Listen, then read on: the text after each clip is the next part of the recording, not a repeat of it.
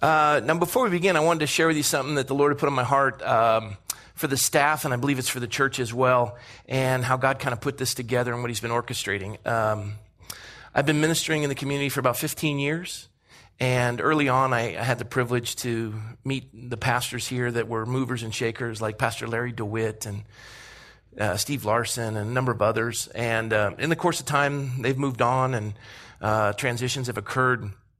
But I remember uh, being a young pastor and seeing these larger churches and having this ego and, you know, dreams of aspiration and competition and wanting to, you know, all the stuff that comes with being human. And maybe you don't have those problems. Um, and I remember pigeonholing people that I would meet because they didn't fit in, in, in my sphere of what I considered important.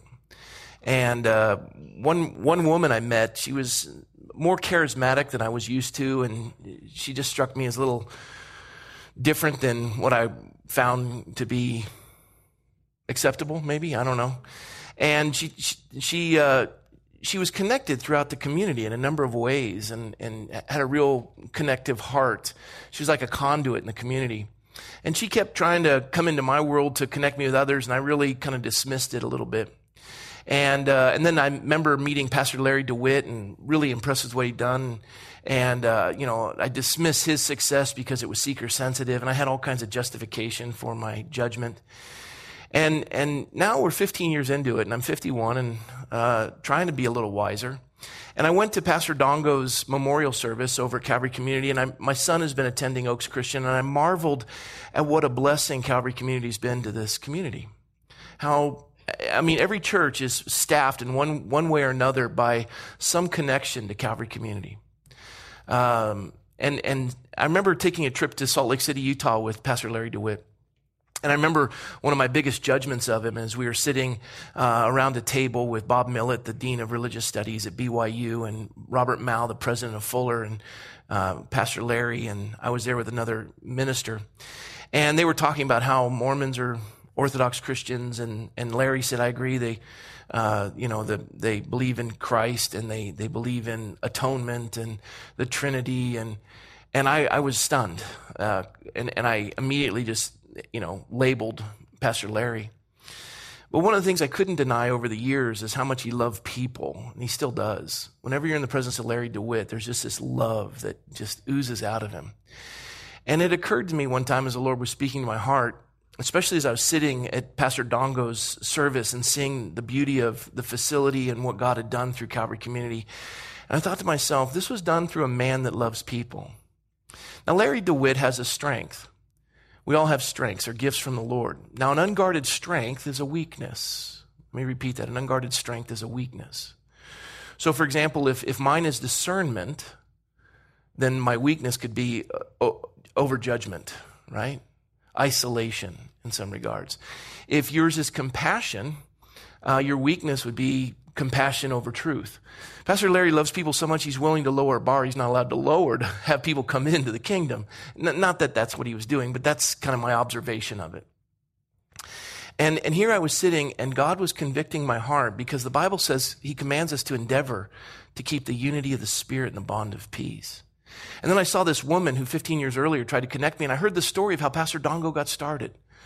He was a father of six, adopted 20 other kids that were orphaned from the AIDS epidemic in Africa, thousands that he took care of after the, the um, massacre of the Sudanese, uh, or in the Sudan. And, and probably 8,000 or more students have been fed, cared for, and housed in, in uh, God Care School, all by this man who was once a just dirt poor farmer.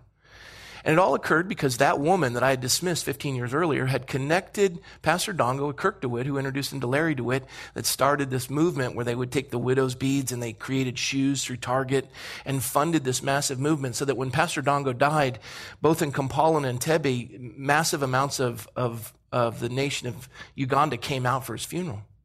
All because one woman who I dismissed 15 years ago was used of God as a conduit to connect people. My point is this you have gifts. But those gifts can bring you to isolation if you don't endeavor to keep the unity of the Spirit and the bond of peace. You have to endeavor with folks with different gifts. And, and, and the Bible commands us to love one another. not at the expense of truth, especially if you, you're one of those that have the gift of exhortation or, you know, you, you're, you're an apologist for the faith or whatever your gifting is. And for those of you who are compassionate, the idea is we, we tender one another. We, we, we balance one another. And, and I, I realized this as I was sitting at Calvary Community, how much God wants us to engage in this community and, and to balance those gifts. We're built, listen, we're built for community. We're built for community. And one of the reasons why I wanted you to meet Marilyn is she's a delightful lady. And a lot of folks, and, and it was the same thing with me. I attended a church and didn't talk to anyone for five months. But God has built us for community. And probably one of the most important parts of the service is to greet one another and, and develop relationships and plug in with people because that's how God's wired us. Now we're going to see a fascinating thing about community because uh, we're going to end chapter 11 and begin chapter 12. But in chapter 11, it's going to sound ominous very similar to what we're facing as a nation today. Let me read you some statistics. It is estimated that 4,000 churches a year close their doors permanently. Did you hear that? 4,000 churches a year close their doors permanently. In 1920, 27 churches existed for every 10,000 Americans. In 1950, 17 churches existed for every 10,000 Americans. In 2004, 11 churches exist for every 10,000 Americans. If the trend continues, by 2050, the percentage of Americans attending church will be half of what it was in 1990. Between 80 and 85% of all churches in America are either plateaued or declining. Most of the churches that are growing are not biblical New Testament churches, meaning that they've changed the whole concept of, of the, the tenets of the Christian faith. Satan, as we're going to see here, didn't succeed in destroying the early church, but he's having great success today uh, and there's there's no shortage of reasons. I imagine we would consider why the church is shrinking, and and I listed a few of them. Um, many people speak of the Jesus movement, and you're going to see that in the movie Woodlawn, the Jesus movement. Calvary Chapel was born out of the Jesus movement. It was a big revival in the late '60s, early '70s, and this Jesus movement was considered the glory days. And in my lifetime, I've never seen anything like it We're revolutionized.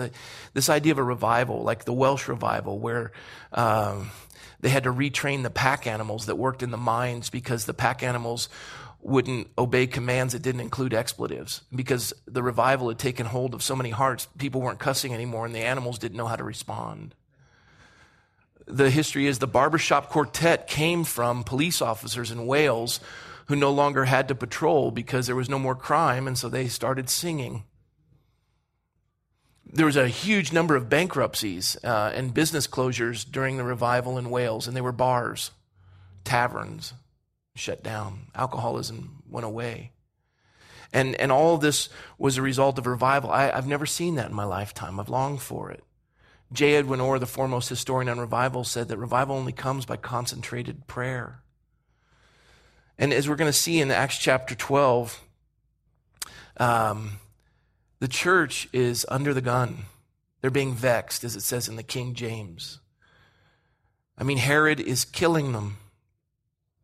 The government is out to get them. One of the previews we saw when I was at Woodlawn was, uh, was the sequel to The Passion of the Christ and what happens after he rises from the dead. And it, and it looked fascinating. It's actually a Christian film I am thoroughly thrilled about going to see. And, and we think, well, you know, as, as we we think of the power that we're going to see in Acts chapter 12. Um, what happened to the church that we don't have that power? Is it that the Lord has changed? No. Malachi says, I am the Lord, I change not. Was it, um, I wrote a couple of questions down. Is it because the wicked society that we live in? You look at Elijah's experience, he experienced God's power during the reign of Ahab. You want to talk about a wicked time, read about Ahab. You think our times are tough. Every culture, every generation sees misery and tough times. Is it government oppression? Is that why the church is in decline? Government oppression? Peter, James, and John had to deal with persecution from the religious and the governmental leaders in their day. But the scripture says the Lord added to their numbers daily. And we're going to see in this passage, he multiplied. Couldn't even use addition anymore. He had to use multiplication. Is it because of the music that we're singing? Now we need to bring back the hymns. Some of going, we need to get rid of the hymns. We need to be more contemporary. Is it the music that we sing? No. Doesn't matter. Any songs that glorify Jesus or the purpose of it. Is it the sermons we preach? I mean, I, I think I think there's some some of the best expository teachers in the history of the world today, and available to them the the the tools and the insights and the information. Some of the preaching out there is phenomenal. The answer for why the church is in decline is one word. We don't pray anymore. We don't pray anymore. Some of you are going, oh, another sermon on prayer. Wouldn't it be nice if we didn't have any more sermons on prayer? We were just praying. And it's not a sermon on prayer, it's a study on Acts chapter 12. And if we're worried about the situation of the church, God's going to show us something very profound tonight. But again, as important as that's going to be, I, I really don't believe it's, it's the, the main point of the text tonight. There's something even deeper, uh, if there is such a thing, deeper than prayer. Prayer is what's going to sustain us through the lesson that God is going to um, bring into our life tonight. And so I'm going to pick up at Acts chapter 11, where we were going to close out last week, and I'm going to finish with that. But let me pray first. Lord, we ask your blessing on the study of your word. Holy Spirit, we ask that you'd lead us into all truth. And Lord, I pray that the lesson tonight would be one that would touch every heart present, and even those that aren't. That as the pebble falls into the pond, the ripples would reach every shore. And so, God, you say faith comes from hearing and hearing from the Word of God. And you say your Word doesn't return void. And so we're grateful, God, for opportunities to have this broadcast, whether it's through the internet or other opportunities. And so, God, please, we just ask your anointing that you would lead us into all truth. Holy Spirit, lift up the name of Jesus, that we would all be drawn unto him. In your name we pray. Amen. So in Acts chapter 11, at the conclusion of it, it begins by saying in verse 27, and in these days, prophets came from Jerusalem to Antioch. Then one of them, named Agabus, and we touched on him last week a little bit, he stood up and showed by the Spirit that there was going to be great famine throughout all the world, which also happened in the days of Claudius Caesar. So the stock market tanks, speculations are done, everybody's upside down financially, famine is just absolutely affected the Roman Empire. Then the disciples, each according to his ability, determined to send relief to the brethren dwelling in Judea. This they also did and sent it to the elders by the hands of Barnabas and Saul. So we looked at that last week, uh, the difference between communism and commonism uh, that, that, they they shared, and and this is this is the picture of it.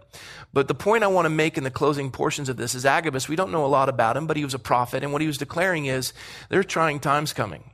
And I listen to, to, folks on the radio that have a gift of, of projecting and looking at data, and we see 18, maybe 19 trillion dollars of debt as they're not posting it anymore. And, and that's going to collide with our gross national production. And somewhere along the line, this house of cards is going to tumble and fall. There's going to be a, a, a collapse of the stock market.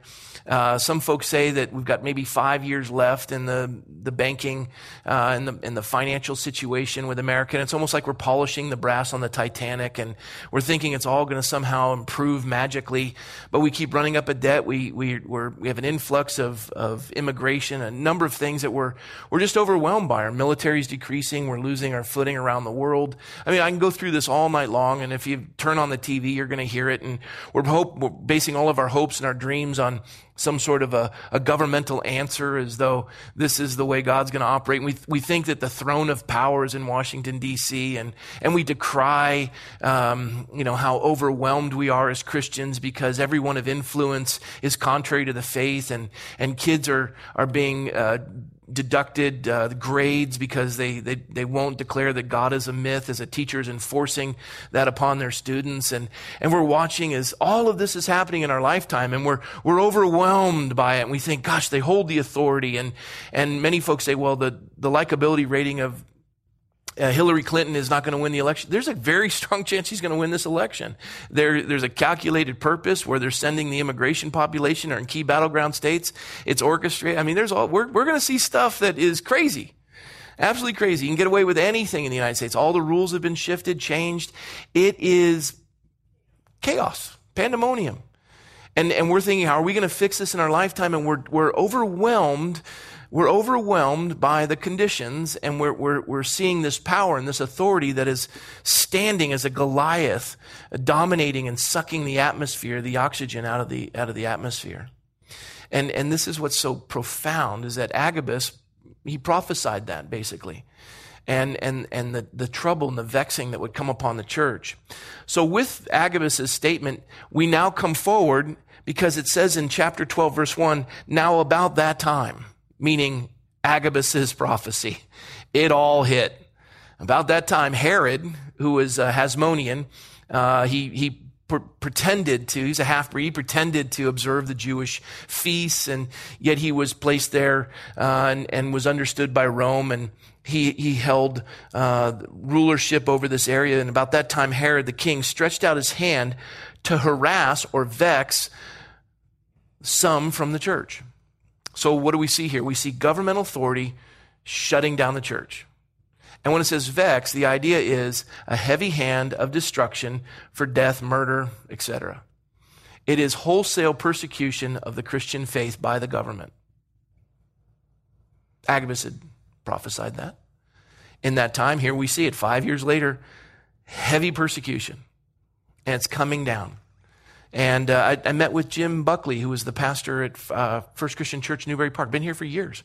Delightful man, retired. He walked the country wanting to see Jesus in every household. It's that he wrote a book.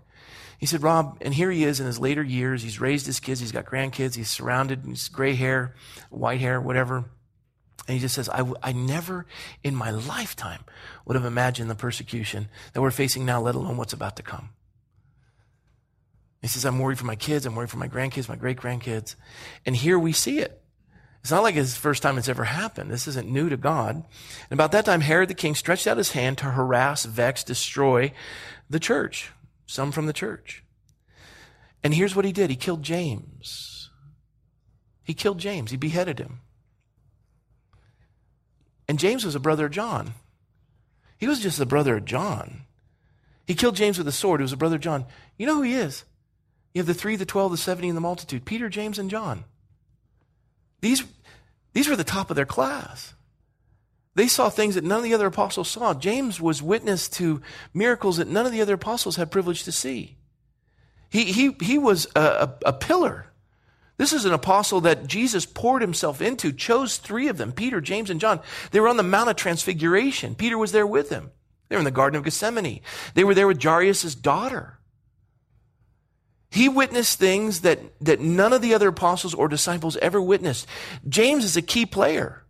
Sons of Zebedee is James and John, sons of thunder. And now they're cut in half. And he's killed. Take the key religious leaders of our country and kill them. And that's what we're looking at. This, this is the devastation to the church. This is how brutal it is. A government enforcing itself and killing key members pillars, patriarch, whatever, dead. And not just dead, violently dead. And after they've killed James with a sword, because Herod saw that it pleased the Jews, and he, he saw that he was gaining favor in the political arena with all of the constituents, because it's sport to kill Christians. It's easy. We don't fight back and it pleased the Jews. He proceeded further to seize Peter. Peter? All that's going to be left is John. Peter, James, and John. He's already killed James. Now he's going after Peter. He's, he's killing the key leaders, trying to cut the head off so that the body would die. And it was during the days of unleavened bread. So here they are on a Jewish feast that, that Peter's well aware of. And so when he arrested him, he put him in prison and delivered him to four squads. It's a, a quadrant of soldiers. And what it was is they had, they broke a, a 24 hour period into four sections and two guards would guard for that one quarter period of time. And then they would switch and they would guard for that one quarter period of time. And the, and, and the, the, the guards would be chained to the prisoner. The other guards would be out front. A set of guards would be taking a break. Another one would be in the outer gate and they would just cycle. And so you'd get a, um, a six hour period of rest, and then you'd have three stations of 18 hours. Uh, they're, they are, he's got heavy watch on him. They're guarding him, and he's guarding him because he's going to kill him. He's going to kill him. And, and he puts these four squads of soldiers to keep him, intending to bring him before the people after the Passover. Remember, we studied on Sunday, you couldn't kill Jesus during the Passover. It was un, unacceptable. Herod being, um, Hasmonean still observed the law, so he couldn't put him to death because he wanted to remain clean for the Passover meal. And he wanted to participate in the Passover meal. So he's going to hold him guard because they heard what happened with Jesus and, and the tomb was empty. And we're going to keep these guards on him. And, and then we're going to kill him after the Passover. So Peter was therefore kept in prison. Peter was therefore kept in prison. Now stop for a minute. I, I, I don't know what your feelings are about the situation in which we live and the times in which we live. And you've often heard me say, I'm, I, I tire of whining. I, I, there's discussion about me doing a radio program, and, and we're, we've been discussing with a producer and a number of other things that we do stations across the country. And so I thought, what does a, an hour or two hour program look like? So I started to listen to some of the talk show hosts. I'm sickened by them. I'm sickened by them. You get these talk show hosts that all they do is decry the condition of the nation and, and, and, and they facilitate it by selling gold. Those, those are the people that, that buy the product, buy gold. No, they're, they're knocking down the barn door, they're not building it. There's no productivity in what they're doing. They're decrying the things that are happening and, and they're pointing it out, but there's no basis for building and the, and the anger and the vitriol and the division. And they always decry it as war. And, and I, I look at that and I think this is not what God's called us to. We're going to isolate ourselves behind our bunkers. And, and, and I don't know what your thought is on the conditions, but let's just look at it as Christians. As Christians, we're perplexed and vexed and heavily oppressed.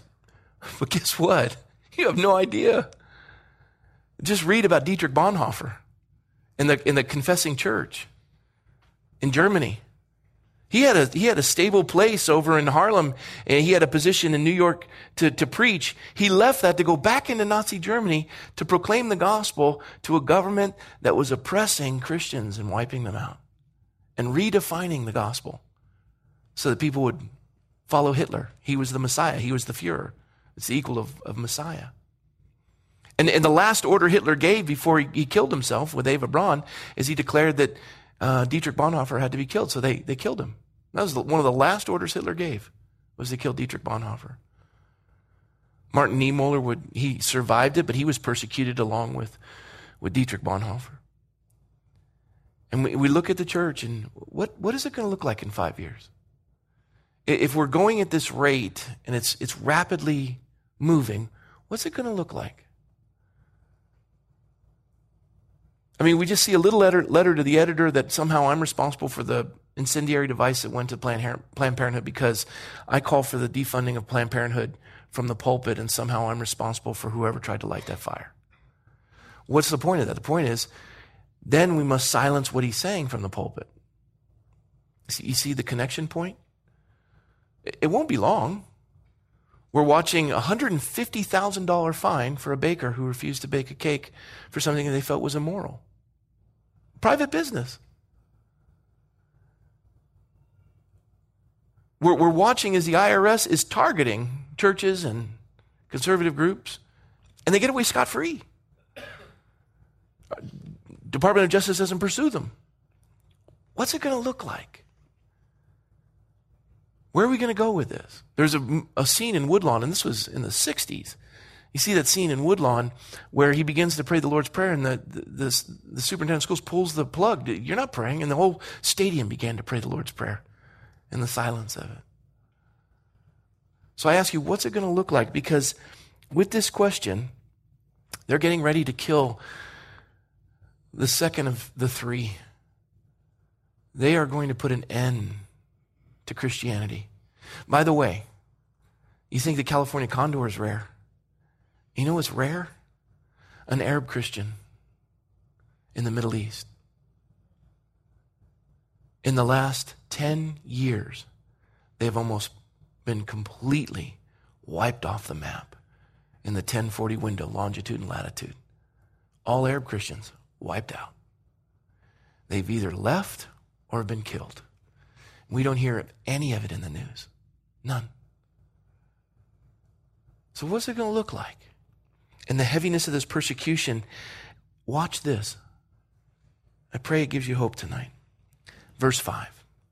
Peter was therefore kept in prison. And everybody say with me, but. Everybody say with me, but. But constant prayer was offered to God for him by the church. Constant meaning 24 hours a day. We can barely say enough a prayer at a dinner table, let alone gather for corporate prayer for an hour on a Sunday night, let alone an all night prayer meeting. I mean, give me a break. Prayer is, is not a burden to the church. We, we just, we're, we're not there yet. And there's nothing like persecution to bring people to their knees.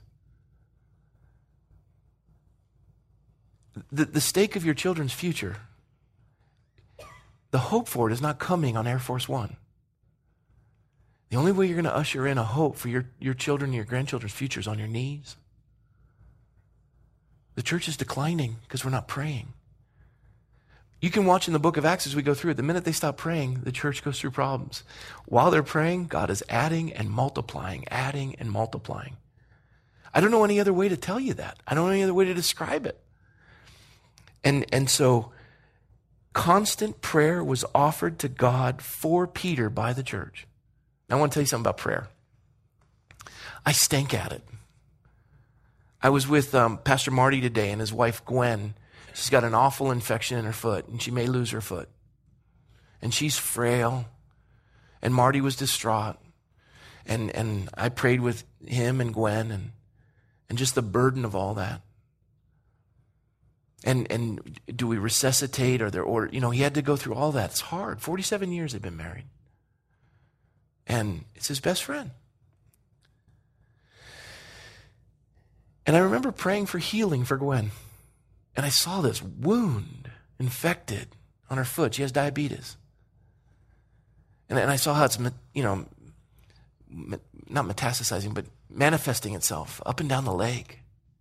And I'm praying, and I have to tell you, and, and judge me all you want. I'm praying for her, and I don't have one whit of faith I really, I think the leg is going to come off. I, I think it's very detrimental and overwhelming. And, and I, I hurt, I'm praying comfort and peace. And, and I, I may lack, for, for those of you who say, well, Pastor, you don't have enough faith, that's why it's not happened. I don't think that's real fair. Because I've said this before, when they lowered the man through the roof to Jesus' feet, he looked up and he said, your faith has healed this man.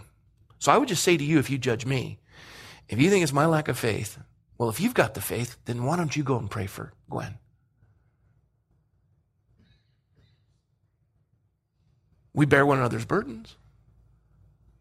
I think at times we, we struggle because the, the finite comes into contact with the infinite. We don't comprehend God or his ways. Watch this. These prayers are offered for Peter unto the Lord by the entirety of the church, and it's constant. They're praying all night.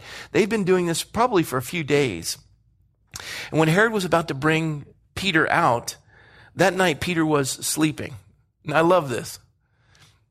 Mount of Transfiguration, Peter, James, and John. What's Peter doing? He's sleeping. Plus, he's the only apostle that was dissed by not only the Father, not only the Son, but also the Holy Spirit. Jesus said, Get behind me, Satan. The Holy Spirit says, uh, you know, silenced Peter. The Father said, um, uh, Be quiet and hear my son. And, and, and Peter is, I'm thinking, James is the guy. Why, why is he dead and you're letting Peter live? All he does is sleep. I think he has narcolepsy. He's on the Mount of Transfiguration, sound asleep. Garden of Gethsemane. What's he doing? Catching flies. He is out, out cold. And here he is. He, he's in this quadrant of guards. He's in the prison and he's sleeping. I kind of relate to him because anytime I'm going through stress or anything, I just sleep. Just close my eyes and sleep. Every time I have to face something, I, I, I sleep before I have to deal with it. And Peter's sleeping. Some people, oh, he's sleeping because he has such deep faith and he's abiding in the Lord. And if he's abiding in the Lord, why isn't he praying? Well, because the Lord said that, that he would be crucified, and, and obviously that's not going to be the way that, that Herod, so he knew this, and there was, he's sleeping. It's how he deals with stress. Uh, that's the way I picture it. He's sound asleep. He's bound with two chains between two soldiers, and the guards before the door were keeping the prison, so you see the quadrant and then the outer gates. Now behold, an angel of the Lord stood by him. Okay, so so Peter's sound asleep, an angel of the Lord comes in. Just picture this with me, if you will. Anyone have kids that you have to get ready for school? Have you ever taken a trip to Disneyland where you have to get up at four o'clock in the morning or three in the five in the morning? Or take a trip to grandma's house where you have to get the kids up early, get them in the car because you want to beat traffic? Anybody? You have to take a flight and you got to get the kids up early. Anybody? Work with me here. Anyone have to get kids up early to get them to school? Okay? Are you, are you there yet? Okay, here we go. So behold, an angel of the Lord stood by Peter and a light shone in the prison. So you walk into the kid's room in the morning and the first thing you do is you flick on the light and they're like, uh, and they roll over. And, and the angel, I mean, and that's like, these are incandescent lights and, and they're shining. This is an angel of the Lord. I mean, you got to talk about light that's gleaming and just glittering and bright and blinding.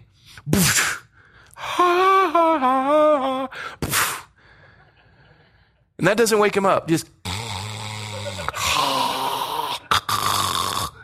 probably got a CPAP device or something and just just out. My mom used to sleep that way. I just shake her. Mom, I'm home. Mom, mom, I'm home. Couldn't get her up. And and so the angel was shining this light, and uh, he stood by him, and light shone, and it doesn't wake him up. So it says, the Lord slapped him. The angel of the Lord slapped him. And the same word, when he was struck, is the same word it's going to use at the conclusion of the chapter that Herod was struck with worms and, you know, um, exploded and died. He was eaten by worms. Same thing, struck by an angel of the Lord. I don't know how he struck him. It was probably a good little whack. And, and you can imagine the angel. He's, he's watched Peter sleep in the Mount of Transfiguration. He's watched Peter sleep in the Garden of Gethsemane.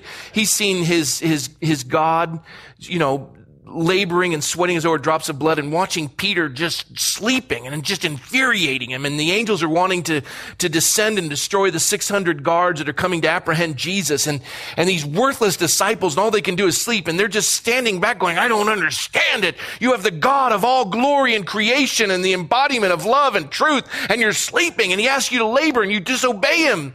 You disobey the God of all creation. What is your problem? And now he gets a chance. He's shining. He's like, oh, oh, well, bam! Just, you should probably knock Peter off. Just, what in the world? Just slaps him. And I think he hit him really hard. That's how I see it, and I believe it. That's faith. And he smacks him.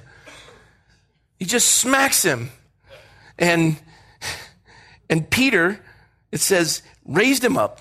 So he knocks him and he raises him up. So Peter's like stunned. What in the world? What are you doing?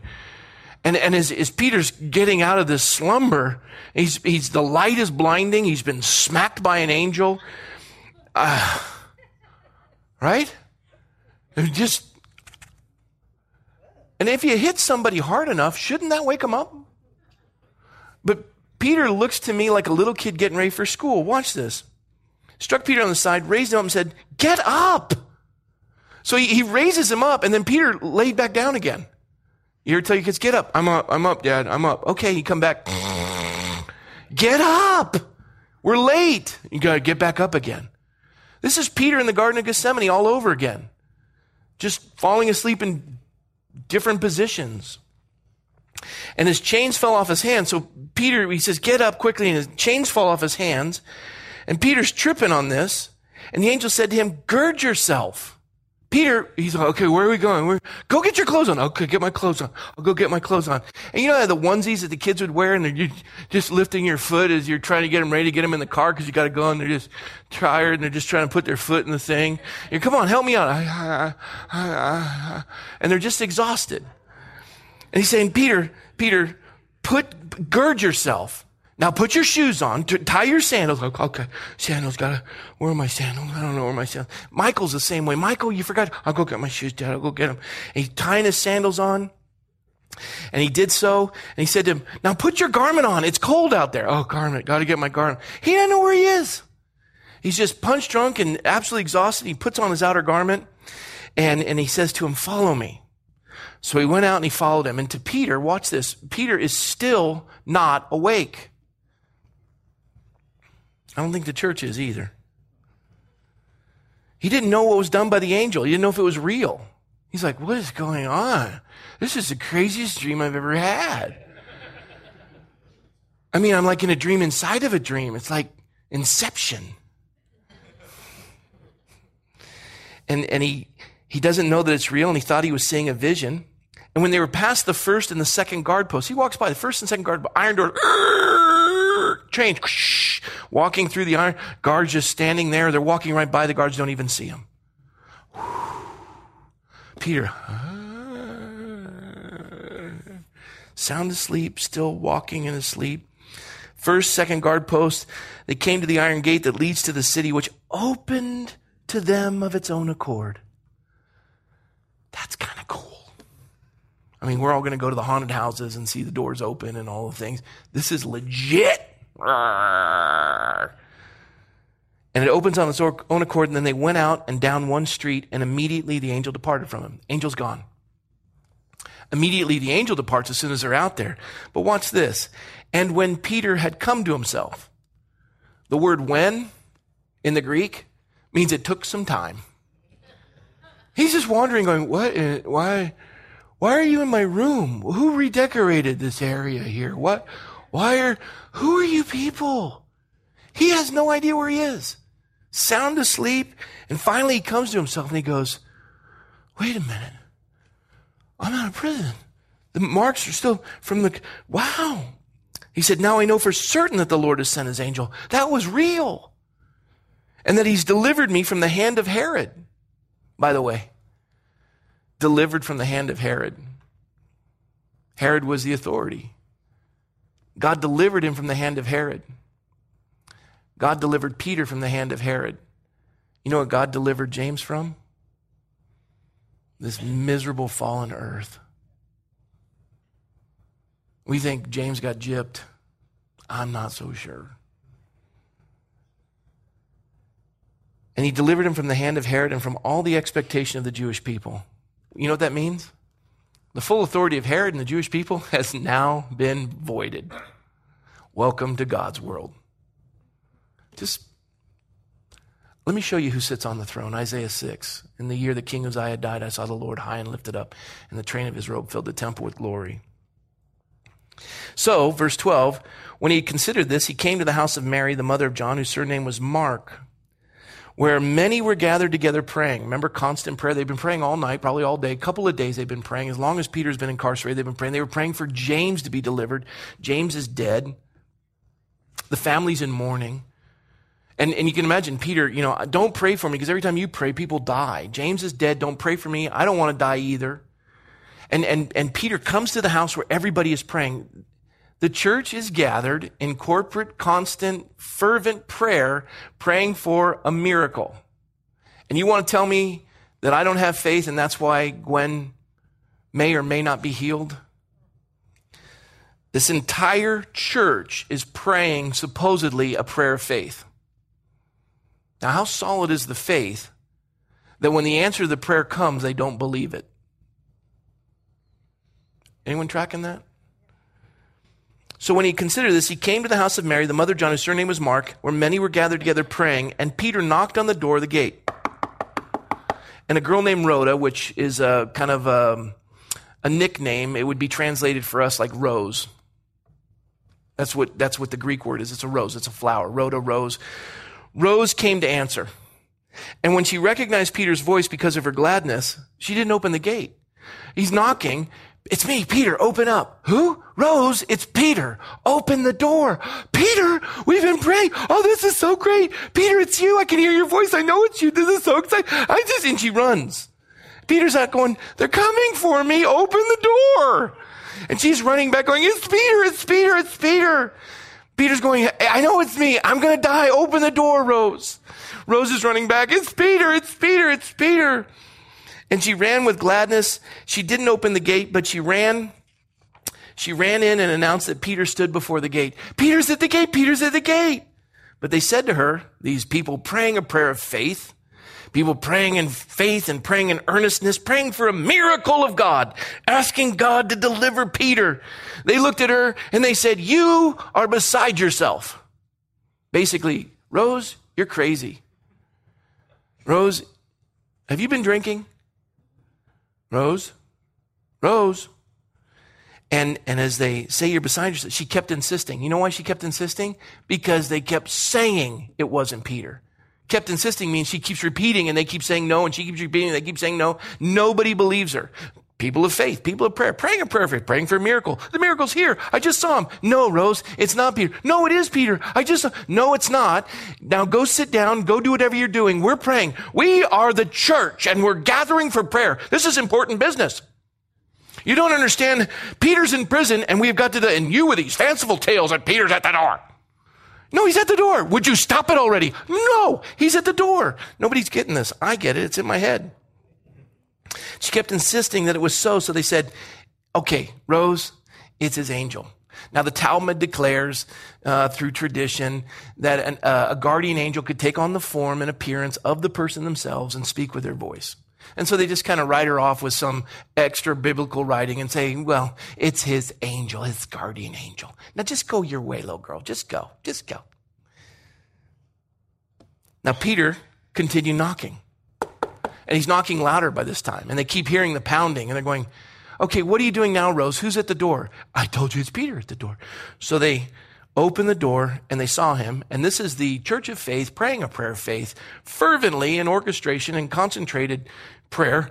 They open the door and what is their response? Praise God. We knew that it was going to happen. We had seen this and we, no, it says they were astonished.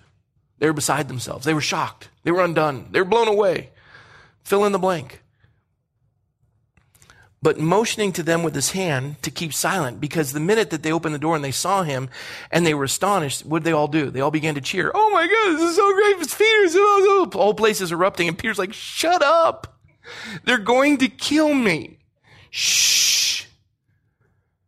Now Peter is frightened, even though the God of the universe delivered him from all the guards, opened iron gates, delivered him from shackles. He's scared that they're coming to get him. They're astonished that he's there. Where's the faith in the church? One thing that they're doing is a prayer. And that's pretty cool because as weak as our prayers are, they're powerful. The weakest prayer is the most powerful gift the body of Christ has in the sense that God just wants us to trust him and pray. Prayer is trusting God. We may not fully believe that he's going to do it. We may struggle with trying to comprehend the infinite with our finite mind. We may struggle with that. But God loves it when his people pray. He, he's moved by the prayers of his people. I, I would say this. You, you, you tell me you have great faith, then show me by praying. I don't even necessarily believe that we need to believe while we're praying, although I, I, I think it's healthy for us. I think God loves it when we pray. We ask for those things. And quite honestly, as I'm praying, I'm struggling. However you judge me, I'm struggling over that. I want it with all my heart. I've told him I want it. But I'm almost like a kid going, you know, dad, if you can't afford it for Christmas, I understand. I don't want to make you feel bad. I don't want to impose upon you. I, I, I give God every out possible. Any of you do that? Hello? Yeah, one does. Mm, three. Okay, thanks for your help. And and they were astonished. He told them to keep quiet, and he declared to them how the Lord had brought him out of prison. I don't know if he told them about how the angel had to help me get dressed, and he slapped me because I was catching flies and you know sawing wood. And he said to them, Go tell these things to James and the brethren. James, the half brother of Jesus, not James, the one who died. He knew he was dead. It was James, the half brother of Jesus, who was overseeing the church in the locality. And he departed and went to another place. He departed, and went to another place. That one sentence right there, that's basically the last we see of Peter. We'll see a little glimpse of him in Acts 15, but he's out of the scene now. We know that uh, in Corinthians that, that Paul says that he traveled with his wife. They're together. They were missionaries, but we don't hear any more about Peter. That's it. That's the end of the story. Verse 18, this is now we pick up where the apostle Paul's going to come into the scene. Uh, in the latter chapters, and he's going to take over the, the evangelizing of the Gentiles. Then, as soon as it was day, there was no small stir among the soldiers about what had become of Peter. But when Herod had searched for him and not found him, he examined the guards and commanded that they should be put to death. That was the, the, uh, the rule that if the person under your charge escaped, that you had to fulfill the sentence um, that that prisoner was was subjected to. So we know that that Herod was going to put him to death because he put the guards to death. That was Roman law. And so he commanded that they should be put to death. And then he went down to Judea of Caesarea and stayed there. He wanted to get out of town because he knew all hell was going to break loose. Herod had been very angry with the people of, of Tyre and Sidon and they came to him with one accord, having made Blastus the king's personal aide, their friend. They asked for peace because their country was supplied with food by the king's country. So on a said day, Herod, arrayed in royal apparel, sat on his throne, gave an oration to them. He's really believing his press that he's a god and he's, he's the gift to, to the Judean Empire, and he says uh, the people kept shouting, "It's the voice of God and not of man," and he's receiving the praise and the adoration. It's the voice of God. Yes, I am a God. I, am a God. I sit on the throne. I I have full authority. My power. There isn't any corner of this this empire that I don't have authority over. And he's he's receiving all the adoration. They're declaring him to be a God. And immediately an angel of the Lord struck him because he did not give glory to God, and he was eaten by worms and died. And there's a, I, I can show you pictures, medical pictures that are absolutely disgusting about that. Bursts open because of all the parasites that have gathered through the bad water system and everything, manifesting and belly distended, and just there it is. Okay, good. There we are. Yeah, got the visual. Now, here we are. Ready? So he's struck and he's dead. The man who has all the power, the man who's killing James, the man who's going to kill Peter, he's dead. And what happens to the church, the praying church? It doesn't say they added to the Lord daily. It says, but the word of God grew and multiplied. Multiplied. Exponential, manifesting itself. Do you see the equation? prayer. I'll tell you, I'll tell you if we want to see the church revived, we need two things. Two things to really make the church get back to its root and the good old days. Two things. Real simple. It, you, you, guys want a, a formula? I'm going to give you the formula. Just two simple things persecution and prayer. We all good? We good? We good? Persecution and prayer. Not, not prayer and isolation in our bunker in Montana. prayer and persecution. We're in the thick of it. We're engaging. Right? We're not running from it, we're standing in it. What's fascinating about this is Peter would later write, and this is one of the accounts we do have, he would write in recollection of that evening, contemplating the power of Herod and the power of God. And he wrote in 1 Peter 3, he says, For the eyes of the Lord are on the righteous who are the righteous? The children of God, those who claim Christ as their Savior, His righteousness is put on our account, not because of what we've done, but because of what He's done. So, who are the righteous? Anyone who claims the name of Christ. Not because of what we've done, but because of what He's done. He's imputed His righteousness to us. That's why we're the righteous. The eyes of the Lord are on the righteous. That's His church. And His ears are open to their prayers. So, what are the righteous supposed to be doing? Praying. But the face of the Lord is against those who do evil. The entire night for Peter is encapsulated in verse 12 of 1 Peter chapter 3. God is watching me. He hears me when I pray, and Herod has no power. 1 Peter 3:12. Peter wrote it out there. He was actually quoting out of Psalm 34.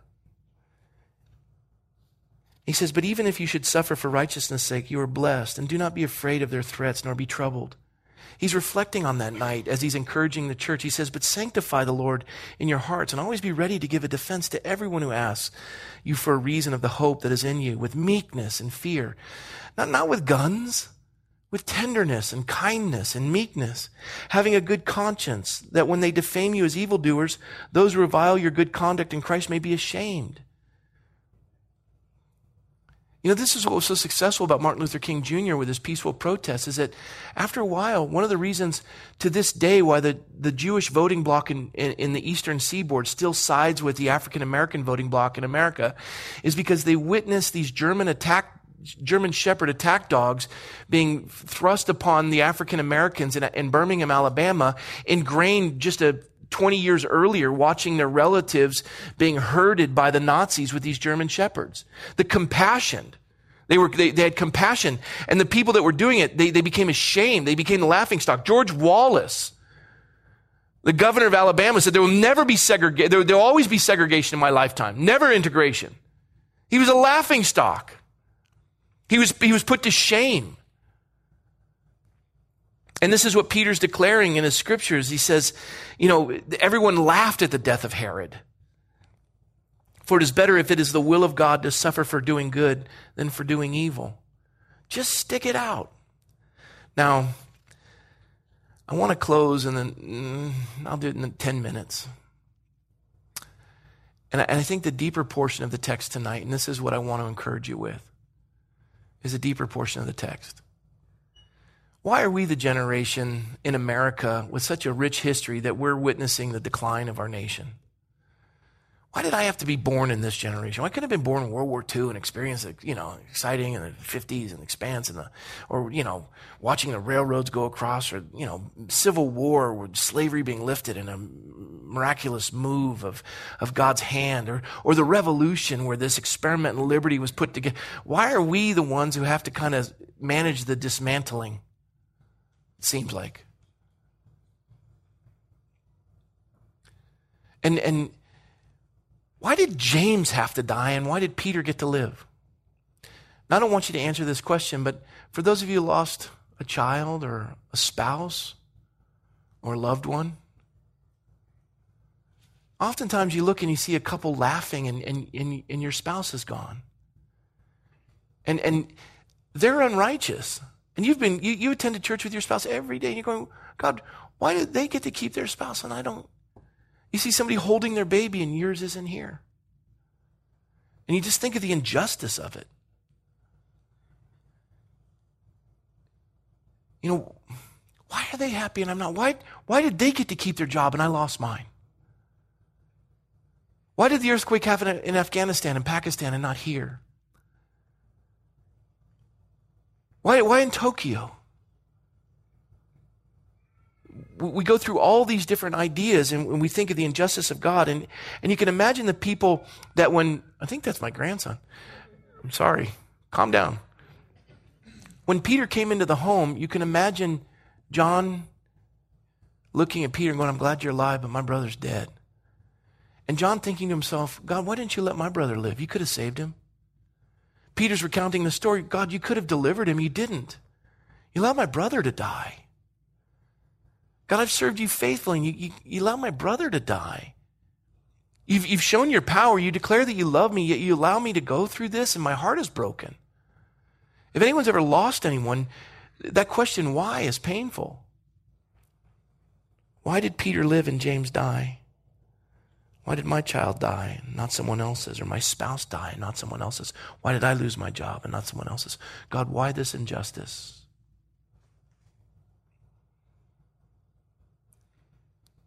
Let me just say, Peter wasn't delivered because of his faith. James wasn't killed because of some unknown sin. Nothing in the scriptures dictates that. To the contrary, he was a man of faith. Peter wasn't delivered because of the church's faith, right? We saw that, yes?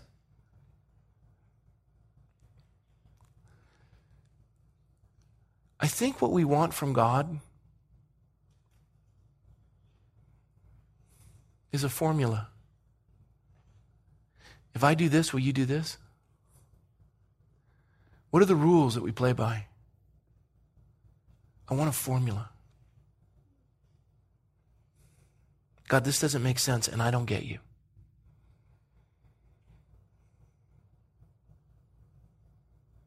And then you find yourselves continually just doing the why routine. Why, why, why? And you why yourself to death. You know, um, Job asked God why. He was a righteous man. God killed his family and allowed his family to die, murdered. All of his wealth was destroyed. Everything was wiped out. All because Satan said the only reason why he serves you is because he has all these things. It was Abraham Lincoln's favorite book. Just, God, why am I thrust in the middle of this? Elizabeth Keckley said he read it tirelessly. And he asked God a series of questions because God wasn't making any sense. None whatsoever. My family's dead. The only one you kept alive is my wife. I wish you'd taken her. You kept my quote unquote comforters alive, the ones that mock me and they're just happy that I'm broke and they're making fun of me. They've examined my life for sin, they've examined everything. I've stood and been judged by everyone. My, my health is gone. I'm covered in boils. The only relief I have is a broken piece of pottery shard and I have to scrape them to, you know, relieve the, the, the swollenness of the pustules. And it, it's disgusting. And Job finally just says, I, I, I can't do this anymore. Why? The injustice, God. I can't fathom it. God responds in Job 38, and the Lord answered Job out of the whirlwind and said, who is this who darkens my counsel with words that are without knowledge? Now prepare yourself like a man, and I will question you, and you shall answer me. Where were you when I laid the foundations of the earth? Tell me if you have understanding. Who determined its measurements? Surely you know. Or who stretched the line upon it? To what were its foundations fastened? Or who laid its cornerstone? When the morning stars sang together and all the sons of God shouted for joy? Or who shut in the sea with doors when it burst forth and issued from the womb? When I made the clouds its garments and the thick darkness its swaddling band. When I fixed my limit for it and set the bars and the doors and I said, this far you may come, but no farther. And here your proud waves must stop. Have you commanded the morning since your days began and caused the dawn to know its place, Job? That it might take hold of the ends of the earth and the wicked be shaken out of it. Takes on the form like clay under a seal and stands out like a garment, and the wicked, they're light and withheld. And he goes on to talk about Pleiades and guiding the night stars and, and guiding it through the constellations. He says, Where were you? You want to ask me questions? You have no idea what you're talking about. You have a finite mind dealing with an infinite God. You want to put me on trial for the things that I do as though somehow there's an injustice and that I'm cruel. That somehow I don't know what I'm doing, that you would, you would question it. Have you comprehended the breadth of the earth? Tell me if you know all this, Job. Tell me. Do you think now that, that when you have the answers to your questions, you'll have your rest? We think we're going to be able to rest when we get the why answered. But here's the problem you and I have no idea what we're asking for. You want the infinite to touch the finite, and you want it to make sense. And so do I. And it never will until we're in glory. Isaiah wrote in Isaiah 55 Seek the Lord while he may be found, and call upon him while he is near. Let the wicked forsake his ways, and the unrighteous man his thoughts, and let him return to the Lord, and he will have mercy on him. And to our God, for he will abundantly pardon. And then God says this, and listen. He speaks to us tonight. Listen. For my thoughts are not your thoughts, nor are your ways my ways, says the Lord. For as the heavens are higher than the earth, so are my ways higher than your ways, and my thoughts than your thoughts. Job, Rob, and then you can fill your name in. God says to you and me, the answer is far beyond your ability to comprehend. The only thing that will produce rest and peace is that you trust me. That's it. Romans 8. What then shall we say to these things? If God is for us, who can be against us? He who did not spare his own son, but delivered him up for us all, how shall he not with him also freely give us all things? Who shall bring a charge against God's elect? It is God who justifies. Who is he who condemns? It is Christ who died and furthermore is also risen, who is even at the right hand of God, who also makes intercessions for us. Who shall separate us from the love of Christ? Shall tribulation? Are you going to quit? You think he stopped loving you? Because it's hard? Because your loved one died? He's never stopped loving you and me. You just can't comprehend the answer. It's bigger. Shall distress or persecution or famine or nakedness or peril or sword, as it is written, For your sake we are killed all day long, we are counted as sheep for slaughter, yet in all these things we are more than conquerors through him who loved us. For I'm persuaded that neither life, nor death, nor angels, nor principalities, nor powers, nor things present, nor things to come, nor height, nor depth, nor any other created thing shall be able to separate us from the love of God which is in Christ Jesus our Lord. We leave this night with this idea. Proverbs 3 5 and 6. Trust in the Lord with all your heart and lean not on your own understanding. In all your ways acknowledge him, and he shall direct your paths. One may be to the sword of persecution, and the other may be to the hands of the angel, which the chains would deliver you.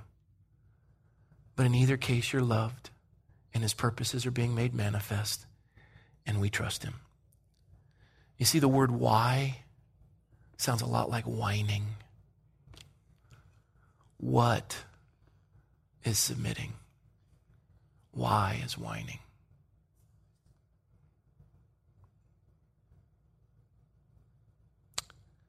I like what one author he says, though you may not get an answer, let the joy of my salvation, God says, outweigh your heartache. Just say to God, reveal to me in the midst of my trial that you are enough. I don't need to know why, just that you're enough. Tonight, in your struggle, just say, God, I don't need an answer. I just want you to hold me closer. Don't let me go. Because nothing can separate you from the love of God. Nothing.